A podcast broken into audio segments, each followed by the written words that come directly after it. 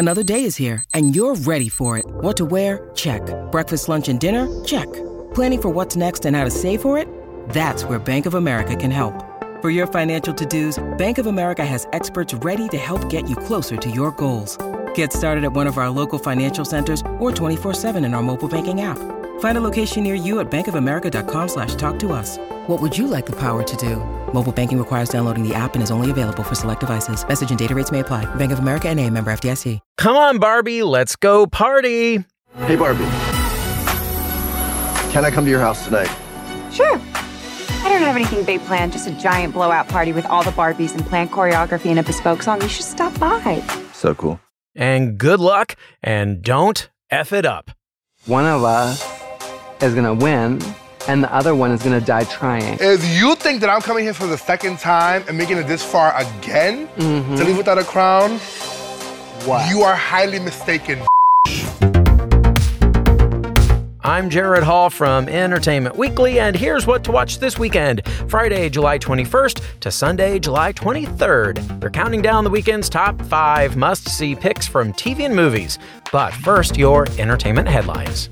The movies are likely to be really popular when they finally hit theaters, but first, director John M. Chu and stars including Cynthia Erivo and Ariana Grande have to finish making the Wicked movies. The director revealed on social media that they are, quote, not done yet, and were just 10 days away from finishing production when the SAG AFTRA strike started last week. He wrote on social media, quote, It's been very painful to put a halt to it all, but we will be back and we will finish properly, strong when the time is right.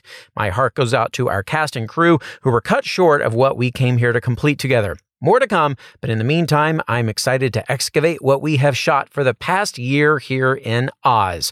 Release date shouldn't be affected. It has been an extraordinary adventure. The first entry, by the way, of the Wicked films is currently slated to debut on November 27th, 2024, and the second one will debut the following Christmas Day. In lieu of a panel at this year's San Diego Comic Con, because of the strikes and all, the Boys spinoff Gen V will be dropping new looks over the next few days, starting now. A new poster features chilling adventures of Sabrina actress Jazz Sinclair as the lead of the ensemble, Marie. The reveal also comes with the news that Gen V will premiere, mark your calendars, on Amazon Prime Video's streaming platform this September 29th, and a new trailer will be dropping on Monday. Commercials can be key gigs for actors as they start their careers, but one fizzled Jim Gaffigan's role in a major movie. The comedian has opened up about the time a Sierra Mist commercial cost him a part in M. Night Shyamalan's 2006 film Lady in the Water. He told Variety, quote, it came down to me and another guy, and the other guy got it. But a week later, I got a call that he wants to reshoot the scene and do it with you. It was just one day, but I was like, great, I'm going to be in an M. Night Shyamalan movie. But things took a turn, as Gaffigan explains that Shyamalan apparently took his kids to a movie where Gaffigan's soda commercial played before the previews. So, quote, he said, well, I can't have that same guy be in a commercial before my movie. So they went back and swapped the other guy back in. So you may not be able to see Gaffigan in an M. Night Shyamalan movie, but his 10th comedy special, Dark Pale, hits Amazon Prime Video on July 25th. And Nick Benedict, the daytime Emmy nominated actor best known for his roles on All My Children and Days of Our Lives, has died. He was 77. He starred as Phil Brent, an ex husband of Erica Kane on All My Children from 1973 to 1978. Benedict received a daytime Emmy nomination for Outstanding Actor in a Daytime Drama Series for his performance in 1979. In addition to All My Children, Benedict's soap opera credits include his performance as Michael Scott on The Young and the Restless in 1981 and his role as Curtis Reed on Days of Our Lives, which he played across 93 episodes from 1993 until 2001. For more on all of those stories, plus other news, reviews, interviews, and more, head on over to EW.com. Number five. You're going to hear them roar on this weekend's number five pick, the new Paramount Plus drama action series Special Ops Lioness. Stars Nicole Kidman as Kaitlyn Meade, a CIA agent who's surveilling a potentially devastating terrorist organization, and Zoe Saldana as Joe, a military officer who assigns a female Marine named Cruz to befriend the daughter of one of the terrorists. Now, they all have to work together to thwart potential destruction and stop the evil forces at play. Have a listen to this preview. You have no family. You have no friends. You were abused until you gave yourself to me. Now you have a purpose, and it is noble. I'm doing everything different this time. She's your field agent. Do what you think's best. I have to be sure. If she's able to make contact with the target, what are her directives then? Neutralize the target. Mr. President, we have a situation unfolding in real time. Are you close? Closer than we've ever been. You up for playing outside the lines? Ready to do my job, ma'am? If your cover is blown, there is no saving you. You have to save yourself. Do it quiet, and you do it clean. Be careful poking that bear, or the target will be on you. Asset is embedded. Mission is launched. We can't stop it now. Homeland finds out, it'll end up in the news. Did you hit the target? I'm not trained for this. This is our mess. We clean it up. How do we shut this down? I need you to understand the risks. I understand the risk. By the way, Morgan Freeman also stars as Edwin Mullins, another CIA agent who's assisting Meade on this nail biting case. The first two episodes of Special Ops Lioness debut Sunday on Paramount Plus.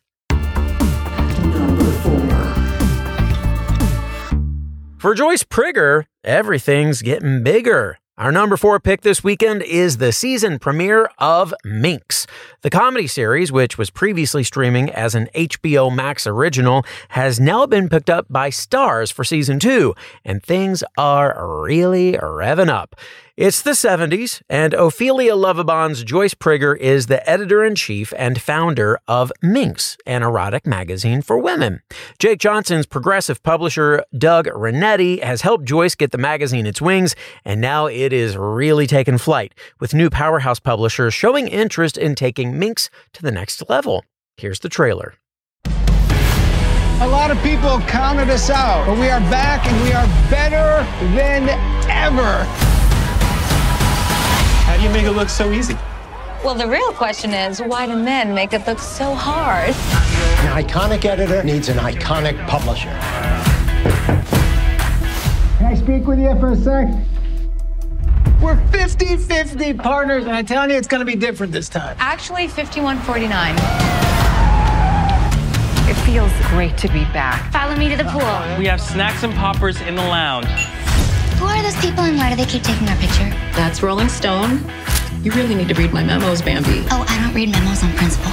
But fun. In just six months, sales are through the roof.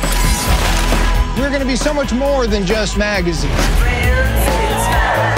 Gentlemen, does any man know where the clitoris is on a female body? Absolutely not.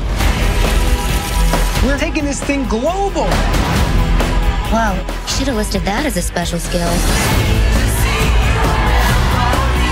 You said you wanted to be wowed. Well, were you wowed? Stick this in there. I mean, it's stagecraft.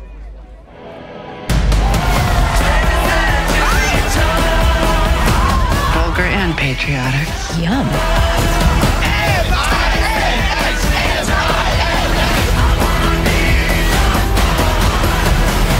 Is there anything else? Are we? No, I think that's it.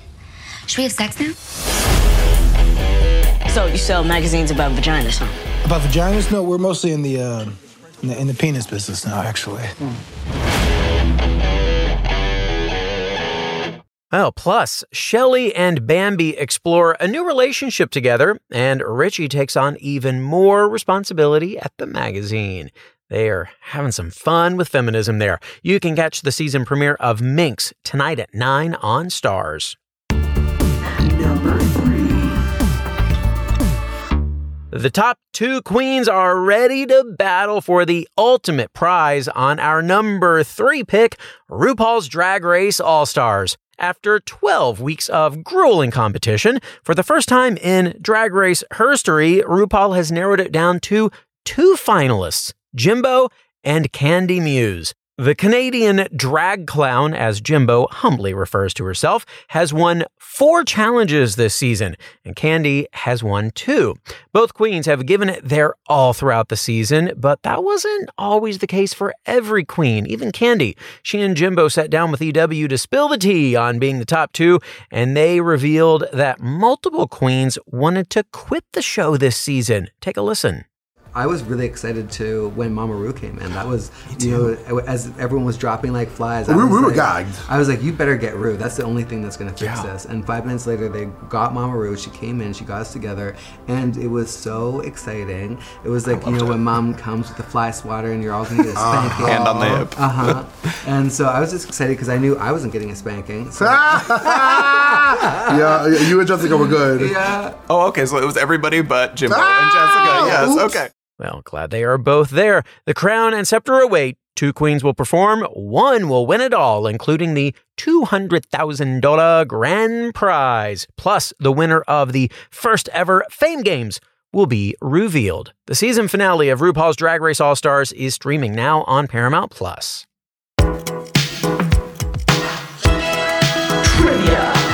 It's trivia time.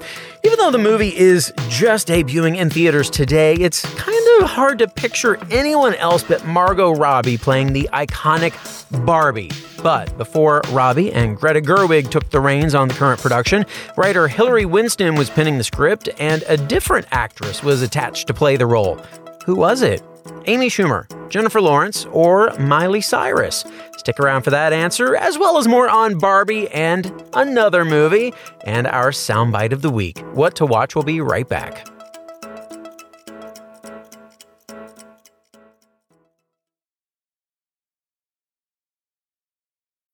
When you need mealtime inspiration, it's worth shopping Kroger, where you'll find over 30,000 mouthwatering choices that excite your inner foodie. And no matter what tasty choice you make, you'll enjoy our everyday low prices, plus extra ways to save, like digital coupons worth over $600 each week. You can also save up to $1 off per gallon at the pump with fuel points. More savings and more inspiring flavors make shopping Kroger worth it every time. Kroger, fresh for everyone. Fuel restrictions apply.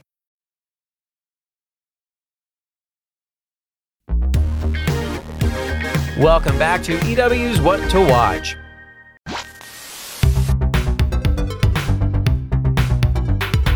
John Stamos, known for his role as Uncle Jesse on Full House, is coming out with a memoir called If You Would Have Told Me in October. He stopped by the Hot One studio to down some wings with Sean Evans and talk about his storied career. And after struggling with the most intense wing, Da Bomb Beyond Insanity, he makes a joke referring to his late friend and Full House co star, Bob Saget. That is our soundbite of the week. Take a listen. This is what killed Saget. Isn't it? he would do that joke if he was alive. To me, he wouldn't have waited a year and a half either. Keep it alive. Keep the name alive. He would say the worst things.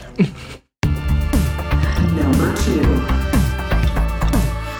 Well, speaking of bombs, the clock is ticking. Brace yourself for our number two pick. The new Christopher Nolan movie Oppenheimer stars Cillian Murphy as J. Robert Oppenheimer, the father of the atomic bomb.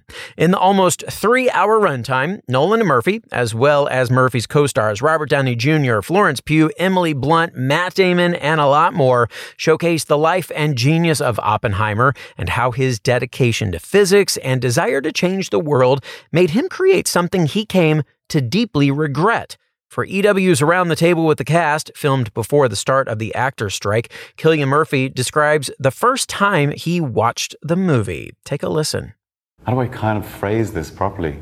uh, it was absolutely staggering. I, I found it absolutely staggering, and, and it was I was like, it was like I was kind of uh, emotionally winded. You know, I mean, it's it's it's not great looking at yourself, but you can get over that when the film is as brilliantly constructed and made as this as this film is, and. And I remember we just talked and talked for hours after after it, and it seems that, that everyone who's watching the film, it kind of provokes that very very intense mm. debate among people that have, have seen it, because the the themes that it's interrogating are just the biggest themes of, of, of, of all. You, you, you know and it's and it's and it's as, as Matt said like it's so visceral and, and it, it kind of grabs you by the throat and just you just you're just in it for the whole run. Yeah I was a little over, overwhelmed uh, s- still recovering Staggering is certainly one word for it. It is wildly impressive. You can see that full around the table, by the way, with the cast and Nolan at EW.com. And then see the movie everyone's talking about. Oppenheimer is in theaters now. And perhaps you'll make it a double feature with our next pick. Number one.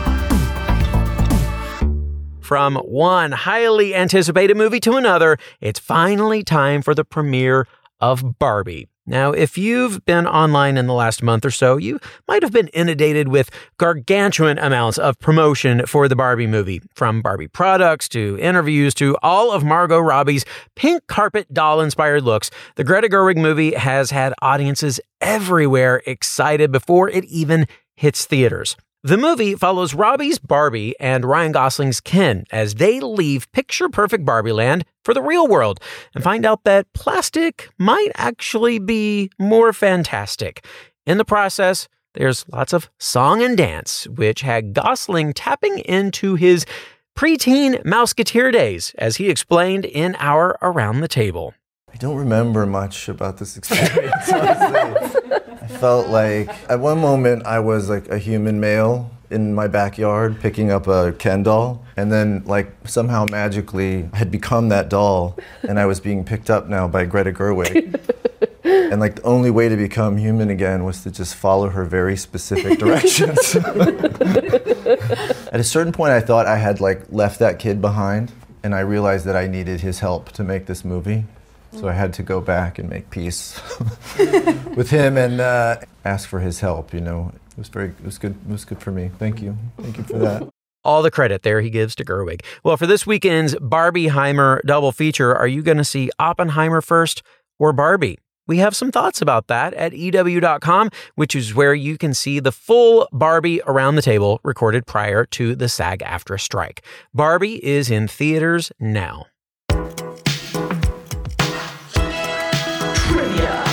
And finally, this weekend, the answer to our trivia question Who was originally in talks to play Barbie in the Barbie movie? Amy Schumer, Jennifer Lawrence, or Miley Cyrus?